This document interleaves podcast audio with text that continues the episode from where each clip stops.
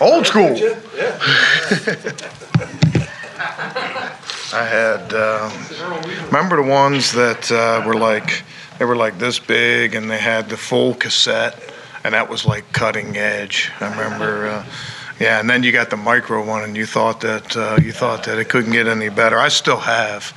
I used to use that um, when I was first coaching to like keep notes during the game because, I mean, during um, watching film, that way would save me from writing down anyway.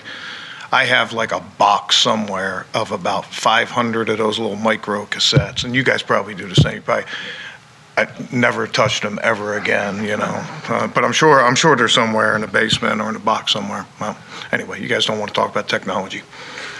Jim, what are the challenges in trying to tackle a guy like Russell Wilson? Well, you know, there's scrambling quarterbacks, there's um, there's running quarterbacks, there's drop back quarterbacks, there's quarterbacks that are good from the pocket, there's quarterbacks that are good outside of the pocket, there's quarterbacks that can throw on schedule, there's quarterbacks that can create on their own, and um, he's all of the above. You know, so I think that you layer all those things together, and it makes it a tough challenge. You have to defend um, perimeter plays like boots and play actions. You have to defend, um, you know, RPOs and zone reads. You have to defend off schedule plays, but he can also be as good as anybody in the league when it comes to just dropping back and throw it. He's very talented that way. And he can scramble not just for first downs, but he can scramble for big plays down the field. Um, just an excellent competitor, and uh, it's a great challenge this week for us. They haven't been able to protect him, it seems like, recently. Um, Is it important for you guys to, you know, have a contained rush to keep them in the pocket, or is that too much to give away? Yeah, I mean, every, I mean, all your schemes are built to whether you're containing him or you're spilling him to somebody else. They're, you know, they're all built to try to prevent, um, you know, scrambles and things like that. I mean, it, it's obviously a different challenge this week as opposed to last. Um, you know, um, our previous game plan, we were trying to get the quarterback moving. You know, I think that you know this is this is a little different story with Russell Wilson because he is very dangerous outside, but you know, he's also got some big play receivers and he's got a really good running game behind him. Um, so it's not just all about stopping him. Did you guys go into last week kind of expecting a trick play or two from the Patriots? Well, yeah, I mean, you see it um, all the time with them, and they ran one early in the game, and then you know, obviously ran one later in the game or um, first series of the second half. You know, it's one of those things you just let your guard down for half a second, and um, and you end up looking bad, and uh, and we did on that one. What does Jalen Mills uh, do so well in the red zone? It's not just the red zone. Jalen's playing at a high level all across the field. He's tackling well. Um, he's covering well. He's up to the challenge of um, of covering guys, and um, he brings us a lot of spirit and a lot of competitiveness and toughness. I think you've seen the the level of our defense um, defensive play increase since he's been back. Um, you know, he's always been a respected member of our defense and a guy that the coaches and players both have a lot of confidence in. Um, you know, he was down for a while. He worked really hard to get back, and I think all that hard work is paying off for him. I'm really, pr- really proud of him. Sorry, are you surprised with the way that he sort of solidified the secondary, having not played for a year, and especially with the number of snaps that he's also getting? Yeah, you know, Jalen has never checked out. So, you know, you could say, yeah, it's surprising because it's a tough thing to do. But I also recognize all the work that he's put into it. And it hasn't just been, you know, you know, sit around for a year waiting for it to come back. He's been actively engaged in, you know, every one of our meetings and every one of our game plans. Even if he wasn't playing, he sits right over there and um, and he's into the game taking notes like if he was playing, and that's paid off for him. We've had other players not just Jalen, injured players, but we've had guys on the practice squad that have been that way. And generally, the guys that succeed are the guys that stay ready so they don't have to get ready. And uh, Jalen, um, Jalen certainly personifies that. Jim, what, uh, how are the Seahawks using DK Metcalf, and what kind of dynamic does he bring to the offense? Yeah, he's averaging 17 a catch, so that's been big for him, and it has a lot of yards. You know, not a lot of high percentage plays. I think he's only somewhere, you know, slightly above 50% in targets to receptions or receptions to targets, I guess I should say.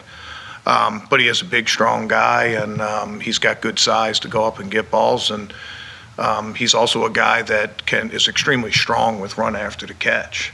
So, you know, it's not just defending the deep balls, it's also tackling the short ones and stuff like that. Um, You know, Lockett is a, a very impressive receiver also. They added Josh Gordon. Um, You know, I think that, you know, they have some playmakers out there. And again, if, um, if we let our guard down for one second, they have a lot of guys that can make us pay with touchdowns. These linebackers, what have they shown you, in particular Nate and Kamu, in these past few weeks when, when they've had to take the bulk of the snaps? Yeah, they've both been up for the challenge. You know, Kamu started off a little slow. We've seen that with some of our guys. He was injured and, you know, was battling his way back from the, the training camp knee injury. But, you know, the one thing Kamu has always been consistent with has been creating plays behind the line of scrimmage, open field tackles, you know, those kind of plays. And, you know, we're seeing him do those kind of things again. And, um, you know, Nate has really done a great job. We've had injury situations the last couple years where different guys have stepped into the Mike position. And, um, you know, Nate did it a little bit last year, and, and he's done it this year for us. Um, you know, nobody's perfect on defense. Nobody's played a perfect game, but he certainly has made the plays that uh, he's needed to, and he's given us a good stabilizing force when Nigel's been out. Big picture, what's been working for this defense in the last few weeks? Is it the fact that you guys are, are getting guys healthy and getting guys back on the field, or is there, there's something else? Um, I don't know. Um, we just try our very best every week. Um, you know, it is it, it, it has been good getting guys like Jalen Mills back, and we got Darby back from an injury. We got Avonte back from an injury. Um, you know, we got Timmy Jernigan back. I mean, you know, I, I don't, think there's a, a big surprise. I don't think that's a, a breaking news that um, you know good players make good play. What what have you seen out of Genard Avery since he's, since he joined you a few weeks ago?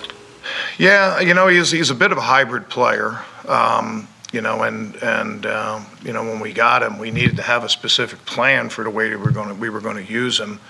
Um, first week we used him just a little bit, used him a little bit more as a defensive end in this last game, but we've used him as a hybrid linebacker in there also. Um, you know, he's done a nice job working really hard to make the most of his opportunities when he's been out there.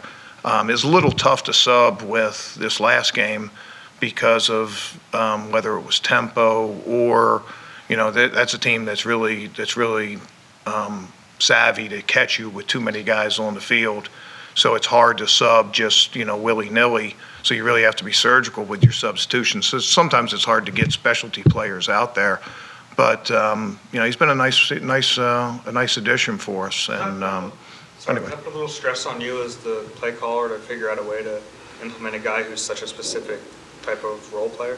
No, we, we welcome anybody that can help make a play. I mean, I don't, I, I certainly wouldn't put that in the stressful category. I put that in the, in the positive category. Um, you know, I mean, every, and every game's a little bit different. Every game plan is a little bit different. But, um, you know, guys that can run, guys that play with a high level of um, intensity and enthusiasm, and guys that are smart and prepare well, and guys that can either cover or rush the passer, man, we can find spots for all those guys. There aren't any moral victories in the NFL, but um, how do you view it when your defense performs as well as it does against Tom Brady and you lose? Um, Versus, I guess, the last time you faced him, you didn't play particularly well against him and and won. Yeah, I mean, you guys know the way I always look at that. I mean, um, you know, you're right. The last time we played in the Super Bowl, we didn't play our best, but we made the one play that we needed to win the game, and that's bottom line in this business. This game, we played a lot better. We did some really good things, but we didn't make the one play that we needed to make the um, the game. I'd, I'd I'd rather have a win. You know, I I think you guys are a little skeptical when sometimes when when I talk about the only thing that matters is wins, and I don't care about stats and everything else. But man, I've been around a long time. I don't care about stats. I care about wins, and I'd certainly ex- I certainly would exchange a win for um, you know and, and having made a play that helped win the game as opposed to playing well with a loss. I mean, no, nobody's trying to do that. Everybody's trying to win. So it's that question you're, you're going to love then. Awesome. Um, uh, third down defense, you, got, you guys were holding them well for most of the game, but these third and longs kind of keep coming up. What what would you like to see better there? You know, third and 10, third and 11, those situations. Well, we had the one trick play. We just got we got a little too aggressive on that.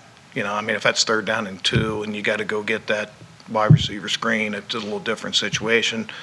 Third down and long, we could have played back a little bit more, and you know, taken that. And I know, I know, um, you know, it's never a a good answer to say you don't, you shouldn't be, um, you shouldn't be so aggressive, but in that case, you know, aggressiveness works against you, and I think they use that against us. Um, I'm Trying to think, I I really don't recall um, Yeah, there was the- conversion. the- We had the penalty. Yeah, there was a Vontae's penalty, and then there was another third and 10. They converted down the left sideline. Yeah, they're going to, they're going to convert some, you know, I mean, you know, they're good offense and, you know, they have good receivers and good quarterbacks and uh, good schemes and everything else. And we got bounced back the next play and, and win our fair share. I think when it was all said and done, I was, I was pleased with what we had done on third down. Um, You know, so there it is.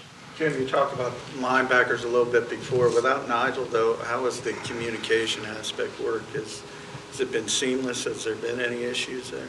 No, I mean, all those guys, in, in training camp, um, we use all those guys to signal. We cross-train a lot of guys. Um, I, I very rarely use the, the coach, the defense communication in the off-season or training camp to make those guys all have to over-communicate and have to, have to, um, you know, get signals in case communication goes down. So once we put the earpiece in them, it's pretty easy. We did have a situation when Nate went down for a couple plays, we had to switch helmets to Kamu. He, he, he put it on, he just kept it the rest of that series. We've also had times this year where, like, you know, we had a couple snaps um, where Nate came off the field, and we have a plan for those kind of communications. Um, But our communication has been good, and those guys have, have done a good job of keeping everybody on the same page. You know, we had, we had probably two plays at the beginning of the second half where we were behind on their, um, and we were expecting tempo. We were actually expecting from the very beginning of the game, they were really switching a lot of different personnel groups early, and then second half, they came out to tempo.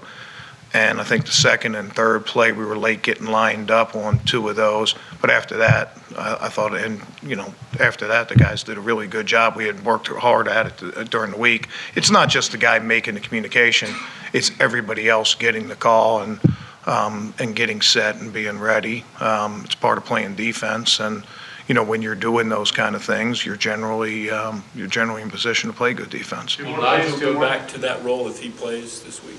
Well, we'll have to get to there when we, when we get there. You guys know I never like to get too far ahead. Let's get him back on the practice field first, and then, uh, and then we'll see where that takes. You know, Nigel's a, a real valuable and has been a key part of our defenses over the years. And if he is able to, uh, get back on the field for us, it'll be a good, uh, good boost for us. How did Ford do as your third safety? Pardon? How did uh, Rudy Ford do as your third safety? Well, we used a couple different packages there. Um, you know, and, and Rudy was one of those. Um, it's the first time he's ever really done anything for us and, um, you know, made a nice tackle in the open field for us. And we, we knew he could do that on special teams. Um, it was an important role going forward. We used some corners in those positions, both um, last game and this game, and sort of mixed up. Rather than use three safeties, we've used, you know, we've used six corners in some of those situations. So we spread it around a little bit. Um, you know, we all have things we can do better, and um, you know, I think that. Uh, but we saw some good signs from him. What dictates that? one, please. Pardon? What dictates whether or not you use three safeties or four corners? Just depends on what the situation is, what personnel groups it is, what down and distance. I mean, it, it would, it would, it might, it may take two hours to explain that. I mean, it's just, it, it- it suffice to say, um, game situation, matchups, down and distance, and, and also what we have available. You know, I, I think that, uh, you know, that comes, you know, sometimes, sometimes you have something you have in mind that you want to do, but maybe you have an injury, or maybe you don't have the player that can do that, so you need to change plans. It's, it's different every single week. Okay? All right, guys.